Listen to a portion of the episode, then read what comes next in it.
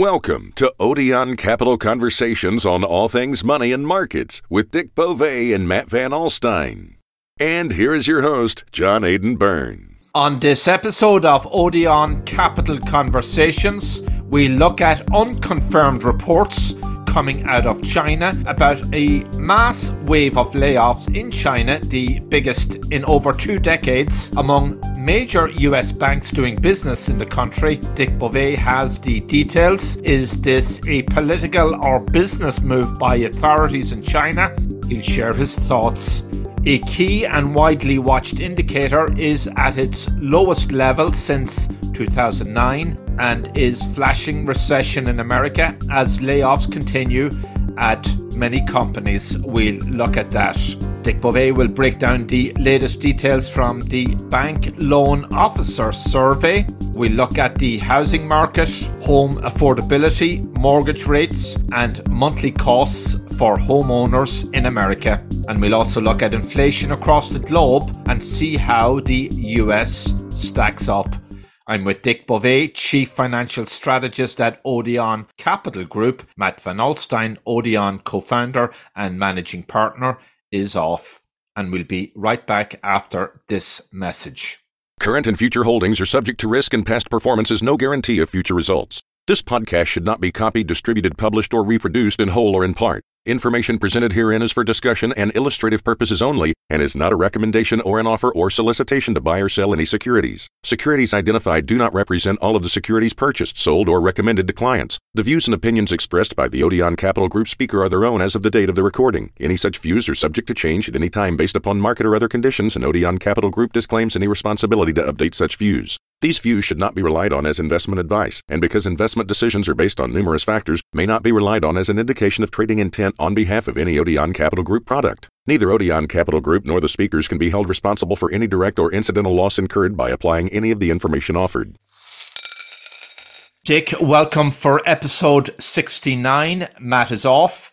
We've talked endlessly on this podcast. Uh, Main Street, Wall Street has been talking about recession, uh, pending recession, uh, speculating on a recession, and nobody has quite gotten it right. There's a new report out, the Empire Manufacturing Index, which maybe finally offers us some clarity, Dick. You've looked at it. Just in summary, it's showing its fifth quarterly decline, 42 points below where it was last year. And the Empire Manufacturing Index measures activity in New York State. And it's at its lowest level since 2009 and shows a decrease in orders, shipments, and payrolls at factories. It dropped to minus 31.8. What do you read into it? Is this signaling recession?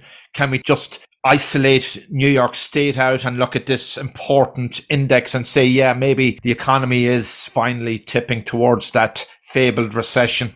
Well, I mean, clearly uh, it is an, a recession indicator. I mean, basically, when you have the manufacturing of a large area like uh, that covered by the New York Federal Reserve, which is primarily New York State, but also the New York metropolitan area, showing such a massive decline in uh, manufacturing activity. That, that that is that is recession. I mean, you, you you can't ignore it. Now, the fact of the matter is that the services side of the economy is not showing that same type of a sharp decline, but if you take that report and you combine it with a, another report that was uh, released by the Federal Reserve itself, uh, which was looking at lending activities around the United States, industry by industry, uh, you, you can see even if the recession is not upon us, people are acting as if it will occur. By that I mean what this what these reports are showing are that uh, you know companies have made the decision not to rebuild their inventories. And we saw that in the first quarter GDP preliminary numbers. Uh, and they've made the decision not to add to their plant and equipment. They've made the decision not to fund the customer receivables. And, and those decisions, you know, have a follow through. And the follow through is if, if they're not going to build their inventories, if they're not going to, you know, uh, increase the size of their plant, if they're not going to repair the trucks that need to be replaced, et cetera, if they're not going to do all of these things, which you would normally do in an expanding economy, they'll create a recession right? In other words, you, you, if, if if the decision is made by the people who own businesses that the risks are too great to to take on more debt or to expand, you know, with more people or to add more facilities, if if they made the decision that that's too risky and they don't do it, then they'll create a recession. So I, I, I think it's going to be pretty hard for the United States to avoid a recession at this point. And there are other indicators out there. The Institute for Supply Management's measure of national manufacturing activity has contracted for six straight months. We see these continuing layoffs in uh, the tech and professional services sector. We spoke about LinkedIn last week, cutting 716 jobs. BuzzFeed is cutting 15% of its staff. And data from TechCrunch notes that Shopify is laying off 20% of its workforce or 2000, Dropbox 500. Amazon is shutting down its Halo Health division on top of previously announced layoffs, such as the 18,000 announced in January. So a lot of layoffs, um, uh, you know, among the, the um, high earner sector of the economy. Well, yeah, and and we're seeing weakness showing up in the labor markets uh, in multiple fashions. Um, you know, I was asked the question, uh, you know, about you know the comments we made last week. How can you be so certain that labor is is easing off? And you know, th- there are a series of numbers that you can look at. Number one, productivity has come down repeatedly for for a number of quarters now. Number two, the uh, they call it the JOLTS number, the, the job openings, but the job opening number is used used to be it was 12 million uh, you know last year. It's uh, you know between 8 and 9 million this year. The uh, people who are getting unemployment insurance uh, that number had kept declining for for multiple years and it's now you know started to edge up in the opposite direction. The number of hours being worked, the growth in wages versus the growth in, in you know, the consumer uh, price index. All of these numbers would indicate that, you know, there is a, an easing in the jobs market. The manufacturing data from the uh, Institute of uh, Supply Managers, I think it's called, uh-huh. whatever, that, that, that is showing a slowdown this you know empire state thing showed you know n- not a slowdown but a drop you know, a huge drop. Uh, so, you know, I, I, don't know why they don't declare that we're in a recession right now. And, and, the reason, of course, is because the definition is you need two down quarters of GDP to do that. And we, we haven't had two down quarters. You know, we're not seeing it yet in the official numbers, but we are seeing it. We are definitely seeing it and feeling it, you know, in, in a whole bunch of different areas. And of course, we had a, weak quarter um, in the early part of this year. And you've also done some reporting on the bank loan officers survey. According to your notes, there's weaker demand in commercial and industrial lending and weaknesses in commercial real estate, in consumer lending. More indicators. Yeah, in other words, what what happens here is the uh, the Federal Reserve uh, in in New York goes out and asks. Uh, well, this was the Federal Reserve in Washington. Uh, goes out and asks people, you know, what what are they doing? Are they lending money? Are they, you know, what what are your customers doing? What what what are you seeing happen out there? But what what they're seeing out there is commercial real estate you know people don't want to you know build new buildings they don't want to uh, you know increase the, the mortgages that they have uh, in in the, the consumer sector credit card spending continues to be extraordinarily strong, and that's related to travel. You know, the Memorial Day weekend is showing up in a couple of weeks, and you know the expectation is that it'll be a very, very strong travel, uh, you know, weekend. Um, and of course, it's followed by Fourth of July very quickly after that, within five weeks, and so those numbers are remaining strong. But if you take a look at automobile activity,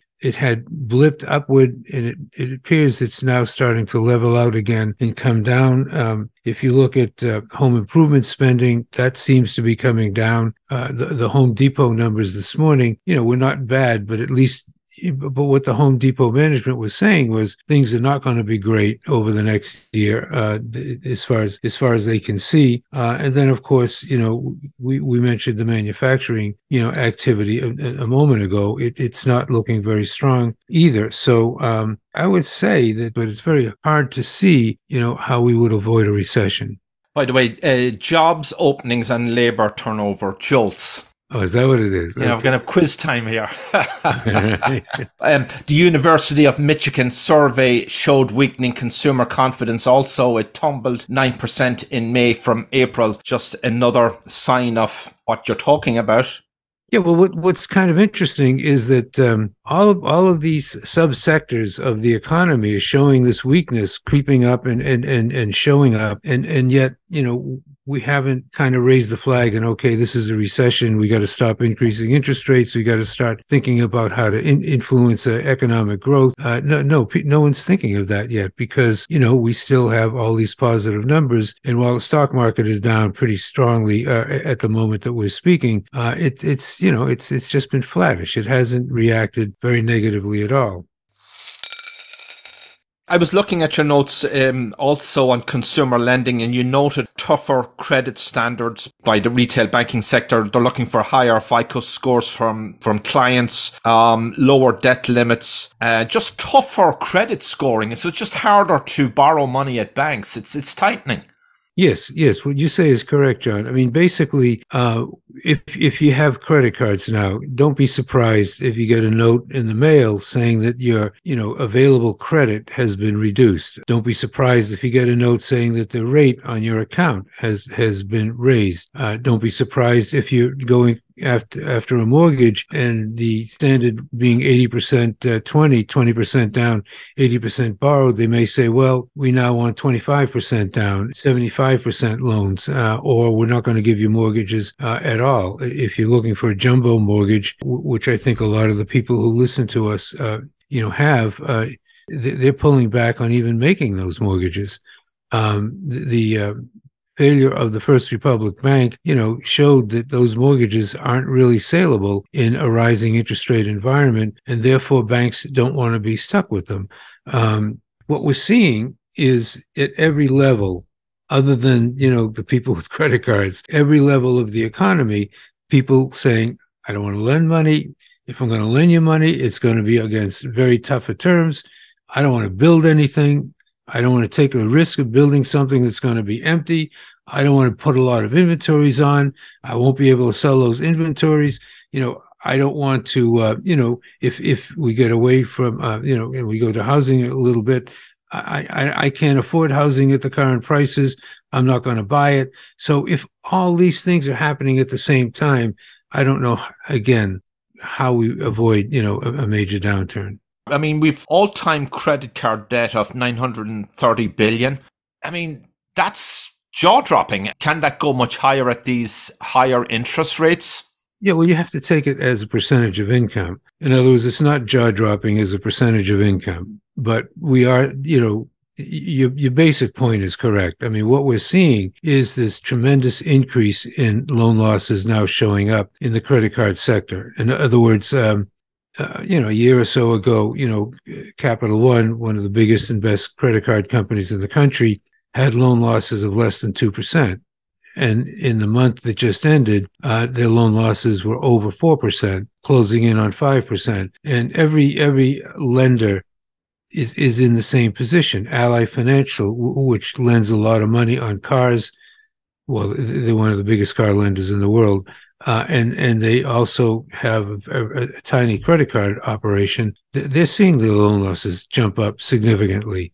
You know, the consumer keeps spending, but the debt, as you indicated, is at a level that a lot of them cannot afford, and we are seeing a meaningful increase in loan losses. It's just begun.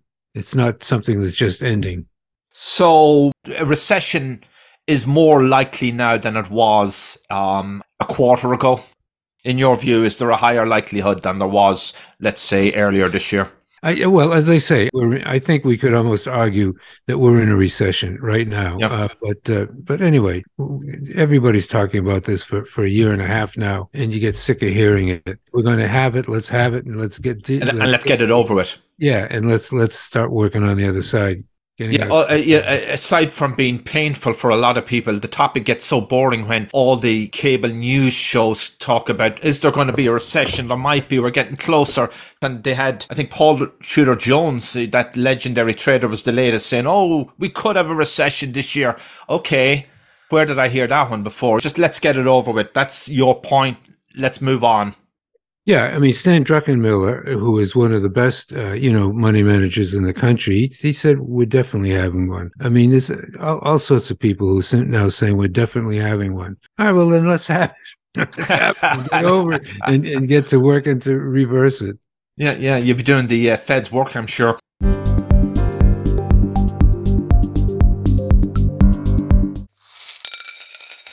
Dick, let's look at housing. You've looked at the numbers, and I suppose in some ways there's no surprise with the way the trend has gone, given the higher interest rate environment and even the slowdown in the economy. I'll just do a quick summary. The Case Shiller Index uh, showing a, a slowdown in price rises in the year to February 2022, price rises were up over 20% year over year. Uh, February 2023, they were up just 2%. Median prices of homes in the US uh, in March 2022 was 385,400. That's the median.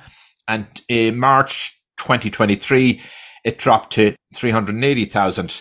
Mortgage rates, March 2022, 4.24%. And then March 2023, 6. 54%. This is the number that I found caught me. This is from your research. Um, monthly costs of housing, March 2022. Um, again, they're nationwide. 1,515 and March 2023. 1,929. That's a difference of $414. And so for higher end homes, the numbers become quite, quite substantial, uh, in scope and scale. Yeah, no, uh, th- those numbers are, are, surprising in one respect, and that is that uh, the the cost, the monthly cost of living in a house has gone up, even as the cost of the house has gone down. But obviously, the reason for that is the big increase in the uh, mortgage rate. In other words, the mortgage rate is up fifty percent from where it was a year ago, and that increase in the mortgage rate applied to the same value house is a much bigger monthly payment, and that causes affordability to decline. The National Association of Realtors that uh, put that puts out a lot of these numbers basically uh, indicated that a year ago.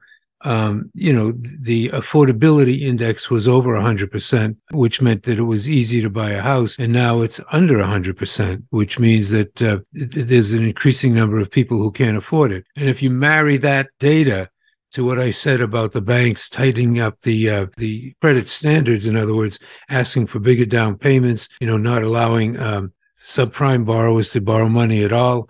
Telling jumbo, uh, you know, jumbo loan mortgage uh, holders that they don't want to roll over those mortgages. You know, with all of those things happening, it would appear that housing is still in trouble. Even though I've heard a number of people saying, well, this morning on the business television that uh, housing has bottomed, but we'll, we'll see because the, the, the new housing numbers will be out, uh, you know, from from National Association of Realtors uh, tomorrow, and and we'll see if in fact you know housing starts are, are, are up, down, or sideways.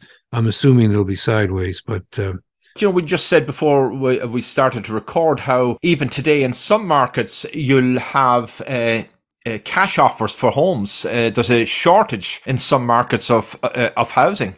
I think even that's changed. In other words, what you'll find, I mean, I, I'm in Tampa, so I only have a very small picture on the world, is that a year ago, they would make cash offers for houses that were selling in the jumbo category, you know, the, the ones at eight, nine hundred thousand, a million. Um, and now they don't make cash offers for million dollar homes anymore. Uh, they, they don't want them.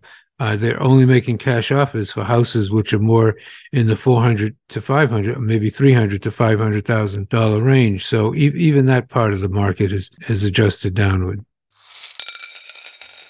Dick, if you're to take a broad overview, and we've asked you this in different ways, I'll try it another way. You know, the overall big picture for the banking industry seems to me the JP Morgans, the new Central Bank of America, and the top three or four big banks versus the small. Well, the top three or four are in a are they in a sweet spot despite all the uh, kind of sense of doom and gloom that's in the air.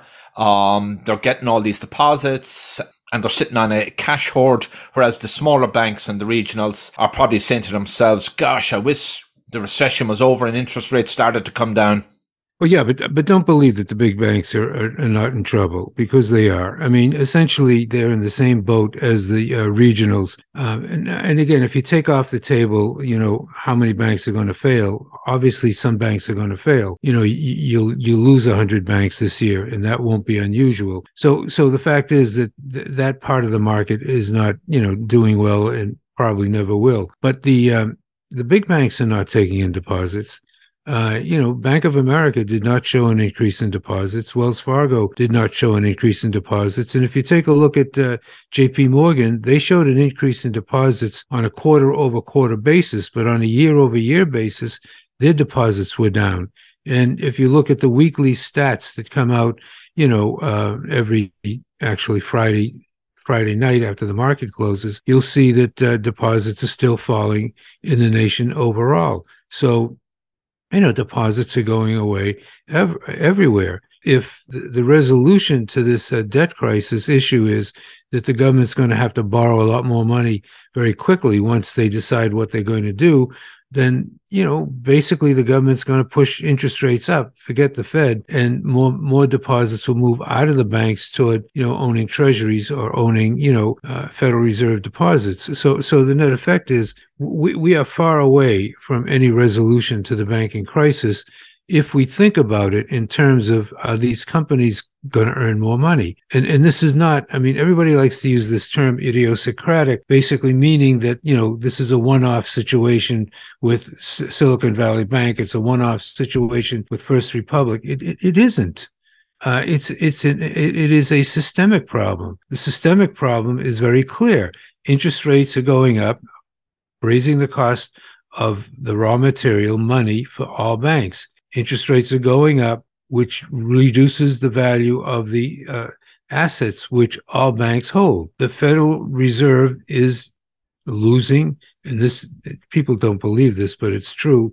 It, they, their reports show it. They lose seven million dollars an hour, twenty four hours a day. 365 days a year that's 15 billion a quarter or 60 billion on a full year if it continues that's a systemic problem the FDIC, it does not have enough money to take care of all of the obligations which they've currently taken on. That's a systemic problem. You know, the, the economy is slowing, you know, based upon all the things we just said. So the amount of loans out there to be made are, are, are coming down. That's a systemic problem. None of these systemic problems have gone away nobody has come up with any resolution as to how you know these things can be resolved. Obviously dropping interest rates would resolve them but that would mean a recession you know which would create bigger loan losses. So you know basically the banks are still in trouble. And in, in in our business everybody looks at what warren buffett is doing right? And he, he um basically filed his 13F, which shows what his holdings are. And and again, if we just take a look at the banking sector of his holdings, you know, he's he got out of U.S. Bancorp. He uh, reduced his holdings, eliminated his holdings at Bank of New York Mellon or BNY Mellon, as they call it now. So so the net the net effect is even he's backing away. And by the way, I think you know anyone who listens to what he says about banking is got to be nuts because even though you know he's the most brilliant investor in in the in the United States. The fact is, he's always been a horrendous investor when it comes to banks. Uh, basically, at one point, a number of years ago, five of the top 10 of his holdings were banks, and he had to sell them because he wasn't getting money in them. He ran into a disaster with Wells Fargo for some reason he had no clue as to what was going on there, which is be, beyond my comprehension, given the fact that everyone who analyzed the bank saw it, knew it, was told about it, even before, well before the government was. But Warren Buffett didn't see it. All right. He's got a million shares. Uh, I'm sorry, a billion share, a billion shares of Bank of America, you know, and he's just lost money on it. He bought 22 million apparently in the first quarter, but I mean, the, the guy has got, he's got a billion shares of, of this company. The, the stock keeps going down in price. I mean, it's selling at the same level as it sold in 1995, and he just went and bought 22 million also. Next thing is, you know, he, he bought, you know, Capital One and he bought um, Ally uh, Financial, which means he's making a big bet on the consumer side of the financial industry, which is exactly the opposite of the way we think it's going to work. So um, there's still a great deal of confusion concerning banking. There's no clear uh, understanding of when the industry is going to start seeing earnings growth again. And and you know, I don't think the stocks are going to do well. Uh, and and again, let me say that this is something that we've written about often in our reports. So we're not making any statement or claim that we haven't uh, t- attempted to justify in any every way we can. But I, I don't see why bank stocks should do well going forward at this point. Well, just to reiterate something you said and um, try to understand it a little better, you're saying the FDIC does not have enough funds reserves to bail out the banking industry if there was um, another run on the banks. But won't the US government, Uncle Sam seems to be ready to do the heavy lifting now, just based on what happened at SVB. Where are they going to get the money? Well, that's that's the... in other words, we're talking, of, well, we're talking it, about I suppose. defaulting, yeah, we're talking about defaulting on the debt, uh, you know, and we can't come to a decision as to whether they're going to default on the debt. Um, are they well, going to come up with 150 billion, which is what they did in the S&L crisis? Are they going to come up with 150 billion to bail out the banks? No way. They they can't. They're not going to do it. So, so, so you're saying that they will step aside and let banks fail going forward if there's a whole series of runs, and it seems to be just to put it in context the regionals, although you're saying that the majors also have their own issues now. Yeah, well, the majors have always had the same issues as the regionals. It's just that for some reason the press decided that the majors were benefiting because JP Morgan got a lot of uh, deposits in, in the first quarter, but they were the only bank where that happened. And it did not happen at the other big banks. So, so the net effect is um, the issue is where will whoever is going to save the banking industry get the money to save the banking industry? And the answer to that is definitely not the US government, definitely not the Federal Reserve, definitely not the FDIC. It's the banks themselves. In other words, you know, the banks are going to have to do what they did before we had a Federal Reserve system. If you go back to the, you know, we had big recessions in 1873, 1883, 1893, 1907. All right. There was no Federal Reserve. And the way the banks protected themselves is they pooled their money and protected each other to keep the system from falling apart. Uh, and, and they didn't succeed at that fully, but obviously that's what they've got to do again. And that's what they did a couple of months ago. In other words, a couple of months ago, the thought was that the Federal Reserve stepped in and bailed out the banking industry. Didn't do it. The Federal Reserve loaned money to the banking industry, but they did not loan their own money to the banking industry. They got $440 billion from wealthy banks and they loaned that money to the poor banks in the banking industry. And to this point, if you go through the Federal Reserve figures very closely, very carefully, you can see that the Federal Reserve has not loaned 15 cents to any bank in the United States uh, in the last three months. The, Fed, the Federal Deposit Insurance Corporation, the FDIC, they've come up with money and that's their problem because they had 129 billion in reserves. I think I think that they've spent a hundred of that already, which means that they've got about 29 billion left, if I'm right. And, and I don't have inside information, so I don't know if I'm right or not. It's my estimate. Uh, and they've made these commitments to cover 80% of the losses at some of the banks that went under you know, to, to allow JP Morgan to take over First Republic or to allow First Citizens to take over Silicon Valley, they promised that they would cover a certain number of the losses. So where are they going to get the money to do that? So you're saying it's coming from the banking sector itself. The banking sector will help. It's not going to come from the government. You're saying it's not going to come from the government because the government doesn't have the money and government doesn't have the desire.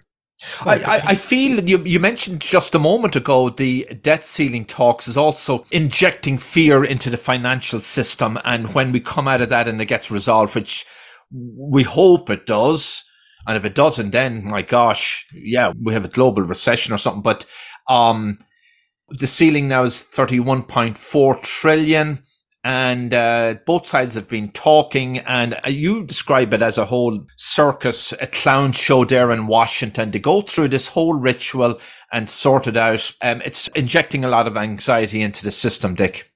Yeah not as much as it's going to. In other words right now everybody has made the assumption that um, you know this is just another political ploy. Uh, it, it's going to be resolved, you know, uh, by June 1st, and and the, the system is going to go forward as if uh, nothing happened but a lot of conversation. Only this, it doesn't look like this time that's what's going to happen. Uh, you know, the Speaker of the House is very clear in saying that uh, neither side has moved in their positions. I mean, the, the, the president, the economic, the head of the economic advisors, you know, the Secretary of the Treasury, they all say it's going to be worked out, that we're moving closer. But the Speaker of the House says, no, no, no, it's not going to be worked out because we haven't gotten any closer whatsoever. In, in my view, what will happen on June 1st is that, you know, the Congress will vote an extension to July 4th. And then, you know, what will happen on July 4th, they'll vote an extension to Labor Day. All right but they're they're they're not in in a mood. I mean, there is a lot of Republican congressmen who believe strongly that we should test what happens if the United States defaulted on its debt. They have no clue as to what they're thinking or saying, but they they are saying clearly we want to see what happens. We want to see when they default on the debt, just to see, you know, what the results are. Will whether it's going to be as bad as anybody says and you know hopefully in, in, a few minutes we'll talk about the chinese situation. Yeah i'm going to do that but just just just to quickly um, sign off on the debt ceiling talks. We did have some near misses in recent history but we got it resolved when there was actual shutdown of government buildings staff were sent home and uh, probably payments were missed even. So we could be facing a similar situation or even worse this time around yeah, well, because in that period, the people, when they shut down the buildings and they sent the people home, they continued to pay the interest on the debt. They continued to roll over the debt. So they didn't miss payments on the debt. Uh, people lost their job. Well, they didn't even lose their jobs because the salary that they missed was given back to them when they came back to work. But, you know, th- there is a strong belief, according to the reports coming from Washington, that the Republican people in the House of Representatives want to test what happens if we default, if it's really going to be as bad as people say. Now, obviously, if we test a default, people don't get the social security checks, people lose their jobs, you know, are put out of work. The government, you know, can't can't afford to hire them. We can't have, uh, you know, we have planes flying in the air yeah. all over the yeah. world all the time as part of the defense, you know, protection of the nation. They have to be grounded because there's not enough fuel. We can't buy the fuel for them.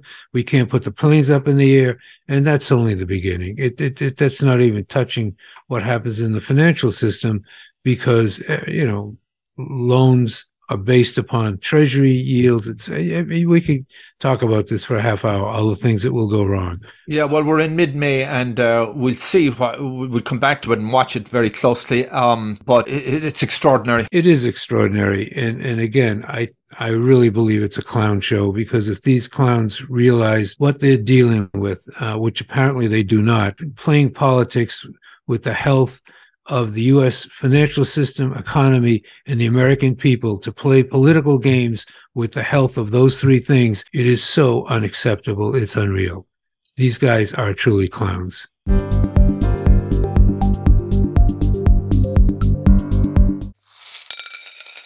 Dick, I wish we had Matt with us to weigh in on on this um, particular item, and uh, you, have done some great research. I'm going to lead into it and sort of summarize some of your key points, and then ask you to give us where you're going on this and where eventually you see this settling because it's quite it's quite disturbing uh, uh, on its face and it has implications for just the whole geopolitical situation and where world trade is and the politics of the US versus uh, East and West. And we're referring here to China. And a quick summary here. China joined the World Trade Organization early in this century which opened up China as a preferred place to build products to be sold worldwide and was, I suppose, widely applauded. Manufacturing grew rapidly in China, but its financial muscle didn't follow along at the same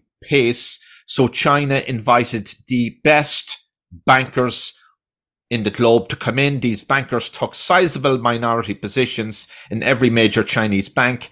Millions of shares were sold to American and Swiss investment bankers. Then there was this growing trade surplus in China resulted in trillions of dollars building up in the People's Bank of China, known as the PBOC. The US and Swiss bankers showed Chinese bankers how to invest this money worldwide and there's estimates of 6 trillion you have in your notes and I, this spending refers to I presume the Belt and Road initiative you seem to be suggesting now we're at some kind of a turning point. By the time of the great financial recession, that China bought back virtually every dollar of investments the Americans made in the country's banking system. And China now had the world's largest bank. And the fear is that it will displace the dollar. And not only that, it will just um, undermine a lot of the things we did take for granted in the global financial system. Why are you writing about it right now, and why did you sort of dig into these details? Well, basically, uh, I'm being told that, um, and, and, I have calls into some of the major companies who are, are in, in China just to get their opinion. But I'm being told that right now uh, there is this huge wave of firings uh, being done by American companies that have operations in China. Goldman Sachs, Morgan Stanley, JP Morgan, Citigroup, uh, and, and Swiss banks, UBS, Credit Suisse. I'm being told, it has not been confirmed to me by these companies at all, but I'm being told that they're firing people at a rate that has never been seen before. The, um, the, the, Chinese reporter who told me this basically uh, said that in 23 years she's never seen so many people fired by American uh, investment bankers in the country. And she, she's positing that it's a political issue. You know, the, the, the, conflict between the United States and, and China politically is, is the reason for it. But I don't think that's the reason at all. In fact, I don't think it has anything to do with it at all. I think it has everything to do with dollars versus uh, or renminbi or whatever you want to call their, their, their currency, and the evolution which you, you you you described, you know, is exactly as you said. The first step is they join the World Trade Organization. Well, well, let me step back further. You have to understand that China, Russia, India, you know, uh, Union of South Africa, you know, Brazil don't like the fact that the dollar is the world's reserve currency and there is no other reserve currency. It gives the United States too much political power. It gives the United States overwhelming financial power. The, the United States can sanction whoever, whoever it wants, whenever it wants. Uh, Iran, North Korea, you know, uh, Russia, you know, and, and those countries cannot get access to the world financial system they because they can't they can't use dollars because they can't get dollars. And anyone who gives dollars to them the united states will sanction. All right? So th- that's totally unacceptable. It's fine to me because i'm an american but it's totally unacceptable to the people in these countries. And they have taken starting 25 years ago the road to destroy the united states' ability to do this. And and you know, every time I talk about it, it's always the same argument. No, it can't happen. It can't happen. Warren Buffett said, you know, since we're talking about him, he said in his meeting last week, uh, he just doesn't see any other currency in the global, uh, you know, global economy. Which again leads me to the belief this guy really knows how to pick stocks and evaluate companies, but he knows zip about the financial system and he knows zip about about banks. But the point is they started with the first step join the World Trade Organization. They join it in 2002, and that means now that everybody can trade with China. Uh, and, and China has the lowest cost labor. So China all of a sudden gets all this manufacturing prowess and, and, and becomes the biggest manufacturer in the world.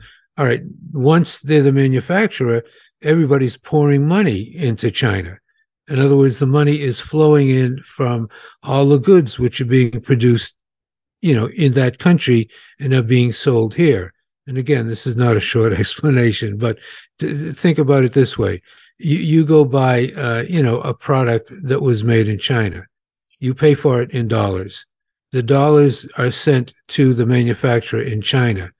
What are they going to do with the dollars? They can't do anything with it because they're building the thing in China. They need yuan. So they take the dollars and they give them to the, the People's Bank of China. People's Bank of China therefore builds up, I think it's $5 trillion uh, in, in surplus, uh, you know, in dollars. And, and of course, the, they, they transfer the dollars for yuan. They give yuan to the manufacturers so that they can operate in China. But the, but the point is now China has all this money. What is it going to do with it? Well, he can't. It can't use it in China either. So it goes around the world to 150 countries if the uh, Kiel Institute in Germany is correct, and if Harvard is correct, and they they lend these dollars to 150 countries, and supposedly they'll they've loaned. And, and again, nobody knows the exact number, but again, Kiel Institute data would suggest it's six trillion dollars. So now, you know, how how do they do that? What is the mechanism whereby they lend the money? Well, they don't know how to do it. So they bring in the American bankers and they tell the American bankers, you know, build a business here in China. You know, we'll we'll let you do whatever you want to to uh, expand in our country, but you know, you're going to have to explain to us since you you are a minority holder of of uh, you know Industrial Bank of China or China Agricultural Bank, et cetera, et cetera. So you you've got to teach us how to do this stuff, how to do investment banking, how to do this lending, how to you know lend out this money around the world. So the investment bankers, all of them, rushed to China. Uh, they were given this stock at low price in, in these banks, and they start and they teach the Chinese how to do it. So now Chinese have the export import import imbalance. They've got this trade surplus. The money flows into China, winds up in the People's Bank of China. The People's Bank of China basically has a controlling interest in the five largest bank in the world. Every one of the top five banks in China are bigger than JP Morgan Chase. Five biggest banks in the world. All right. So they've got the money. Now they got the expertise. So why do they need the Americans anymore? They don't. So they buy them out. They buy the shares out, and and the Americans are now out. And now the Americans are sitting with these little businesses in China, uh, which are going no nowhere, because the Chinese don't need dollars and they don't need these American banks. So, in my view, the American banks what I'm being told is true that the American banks are going to pull out of this country and this country is going to exert even more financial power than it has in the past. So I think that all the people who've been telling me for 20 years that this will never happen, Warren Buffett saying just last weekend, it will never happen. It is happening. It's happening right under his nose. It's happening daily. Transactions in China are being done in yuan. Russia is using yuan. It, it, supposedly, they're using more yuan than dollars to do transactions in Russia. You know, the people in South Africa don't want to use dollars. The people in Brazil have already, you know, opened up a line to start doing business in yuan, not dollars. What they said won't happen is happening, and it is not going to be good for the United States. I just want to pick you up on a few things, Dick. Just back to what you were saying, the um, layoffs or the bankers that are getting fired in mass in China. Um, so you heard that from a Chinese reporter, right? And in any sense of the scale of it? Like, was it a few, or like it was? It sounds like a mass firing, and well, that's what she's saying. In other words, the, the, the, and she doesn't speak English too well, and I don't speak Chinese at all. But, you know, the information that she provided me would suggest that this is not a minor event. This is a major event. It is not a few people. Uh, it, it is a major reduction in the presence of these American companies in China. I mean, think about it. You know, when, you know, Citigroup bought its piece of uh, minority, a piece in, in, a couple of banks in China, uh, they had these goals, which they stated they talked to all investors about of how they were going to open retail banks all over China. Yeah. They were going to gather, you know, renminbi and they were going to, you know, operate as a Chinese bank. Well, they don't have any position in China at all anymore in terms of retail banking. They they are an investment bank in China. They don't have their investment in the Pudong Bank, and the other bank was in Guangzhou. I, I don't know how to pronounce it, the words in, Guangxi or whatever it is, but you know they're not in either one of those banks.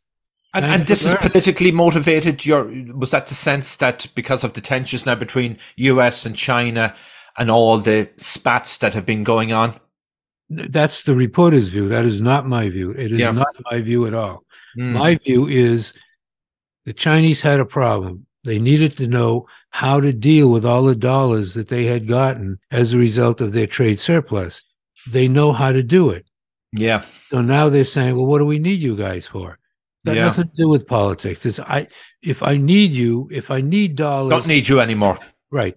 But if I in the future, if I run into a major recession or what have you, and I need dollars, you can come back. You'll yeah. grow your business. If I don't need dollars, I don't want to use dollars, what the heck do I need you for? And that's why I believe this reporter is correct. And I believe you're going to see some reports soon indicating, you know, what, what is going to happen uh, to, you know, American investment banking businesses mm-hmm. inside of China.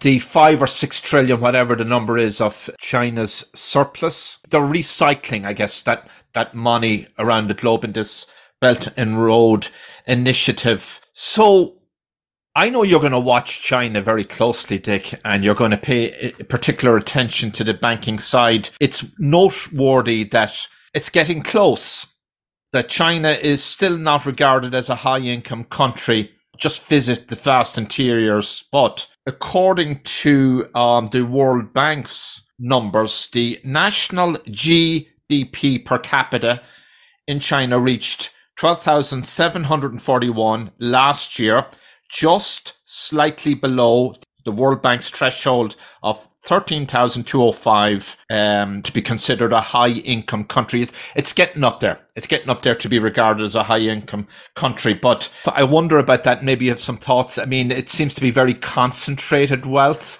um, in the cities. I, I think there's vast amounts of poverty and underreported poverty. We certainly know there's oppression of all kinds I think people keep wanting to fight what I'm saying. All right. As you just did. All right. So the point is, you know, you know, what was the what was the per capita income of China, you know, in 2002? Has it grown faster or slower than the per capita income in the United States? If you adjust the two nations to comparable, uh, if you will, currencies, who's got the bigger economy? Is it the United States or is it China? Who's doing most of the exporting? Who's got most of the increase in uh, dollar surplus? You know you know th- these things are happening and they're happening daily. The latest trade st- uh, figures that were put out last week said i think that the, the trade china had a 90 billion dollar trade surplus for the month of uh, march. Um, do we have a 90 billion dollar trade surplus? No, we have a deficit with virtually every country in the world. We don't have it does a company country that has a huge trade surplus, which is manufacturing most of the world's product, is that in a weaker position because they're earning twelve thousand dollars there, and we're earning, you know, eighty thousand dollars here, and, and, and, I saw a number of ninety thousand recently per family but we have a trade deficit. We borrow everything. We are fighting like crazy in in uh, Washington over whether we whether we're going to default on it. They're not th- thinking about defaulting on the debt in China. They're talking about defaulting on the debt in the United States. They're not talking about a trade uh, surplus problem in China. They're talking about it in the United States. So who is getting stronger? Who is getting weaker? And it, as long as people think that because it's the United States, you know, they'll never catch us, we'll lose. It's when they start getting afraid and understanding the risk that's coming at them that we will start to will start to react in a proper fashion, which to, to my way of thinking hasn't happened yet. Well, you do get the impression that America is a nation in decline, you know, sadly, and China is a nation on the rise. I wouldn't bet on China. I don't think its totalitarian system of governance is. I think that engine runs dry eventually, and um, the engine I heard that has run dry is democracy. That's mm-hmm. the engine that's run dry in America, everywhere. In other words, what we're seeing around the world is country by country having experimented with democracy, rejecting it. We, we, go through those cycles, Dick. I, uh, to be sure, I mean, we had that during the uh, leading into the First World War, interwar period, and then we had rise of fascism. Democracy became, I guess, corrupt or it failed, and then it was reinvented. And I think we're going through something like that at the moment. We're at a, a terrible moment in history, by some telling. Yeah, well, we're at a moment in history where the United States has got to, uh, you know, reinforce its belief in democracy, where the United States has got to uh, and I think that'll be done if the second thing I say is correct. It's got to become a manufacturing hub for the world again. That's why the United States became so powerful in the late 1800s and into the 1900s because we, we, we were the manufacturing hub of the world. So if, if we go back to that, if we beat China, not militarily, not financially, but in the manufacture of goods and services, which the rest of the world buys, we will win. If we don't do that, if we continue to think that using my the example I always use that buying the next Apple um, earphone or the next Apple iteration is is the best thing that we can do in the United States, you know, then you know we're sunk. You know, but I don't think we are a nation in decline. I think we're a nation that is losing its ground relative to other nations like China but I, I definitely do not think we're a nation in decline. Let me nuance it because this is a wonderful, beautiful country, and I'm very pro-American. Um, it's in decline maybe at this moment in time, but the ship can be turned around. I would certainly concur on that level. Yeah, but everything we said earlier about a recession was it may happen. We're not in recession yet.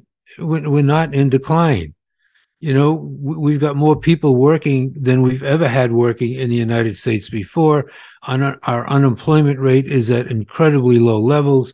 You know, we have a, a democratic system which works, despite what people may think.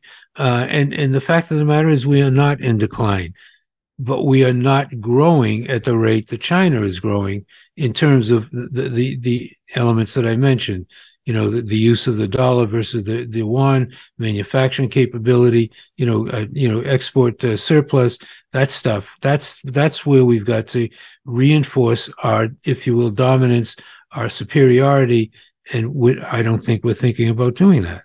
That that decline can be arrested, to be sure, and we are, you know, the leading uh, democracy in the world, strongest economy in the world. But okay, we have a national debt of 31.4 trillion. We're trying to raise the debt ceiling. We have uncontrolled borders. We do need immigrants.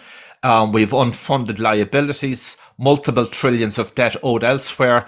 Um, a demographic disaster on our hands, uh, inner cities and parts of America crumbling, uh, which we have problems. You're right we have a lot of problems, but so doesn't every other country.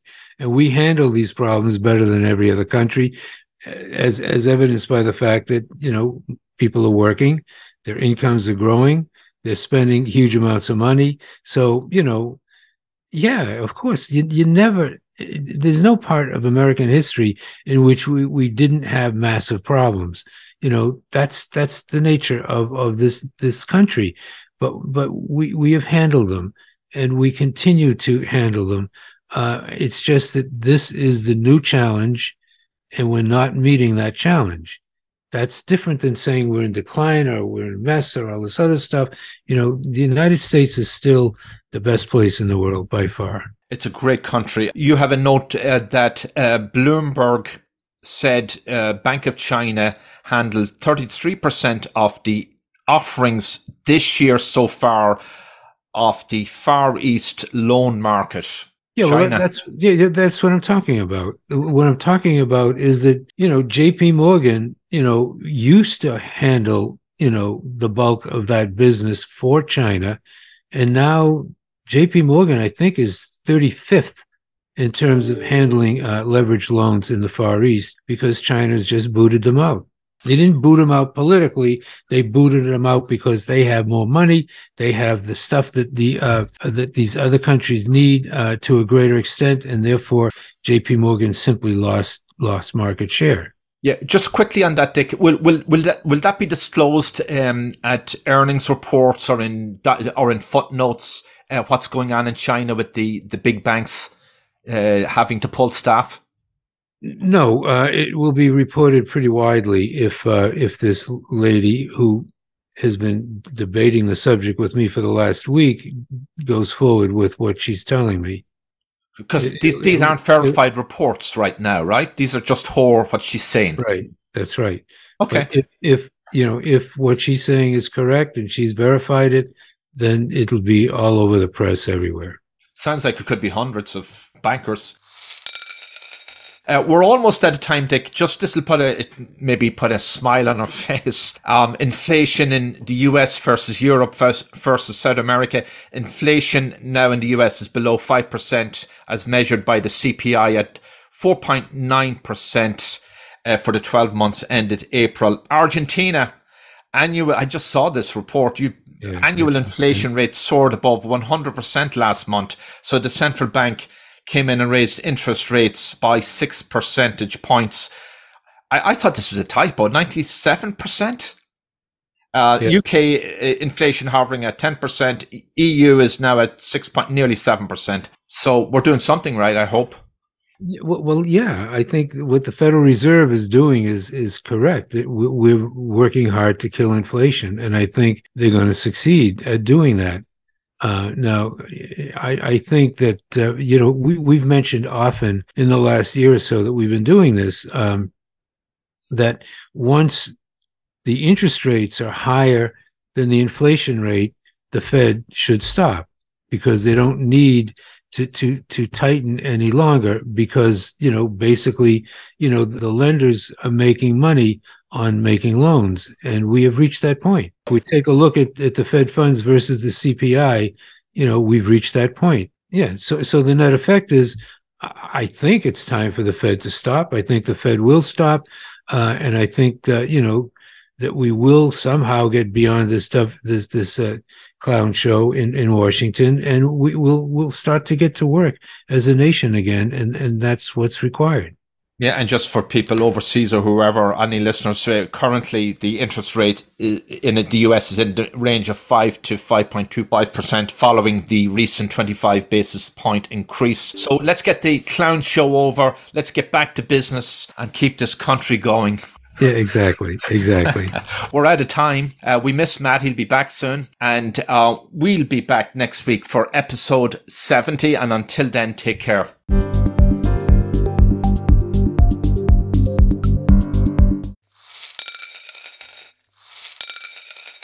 Current and future holdings are subject to risk, and past performance is no guarantee of future results. This podcast should not be copied, distributed, published, or reproduced in whole or in part. Information presented herein is for discussion and illustrative purposes only and is not a recommendation or an offer or solicitation to buy or sell any securities. Securities identified do not represent all of the securities purchased, sold, or recommended to clients. The views and opinions expressed by the Odeon Capital Group speaker are their own as of the date of the recording. Any such views are subject to change at any time based upon market or other conditions, and Odeon Capital Group disclaims any responsibility to update such views. These views should not be relied on as investment advice, and because investment decisions are based on numerous factors, may not be relied on as an indication of trading intent on behalf of any Odeon Capital Group product. Neither Odeon Capital Group nor the speakers can be held responsible for any direct or incidental loss incurred by applying any of the information offered.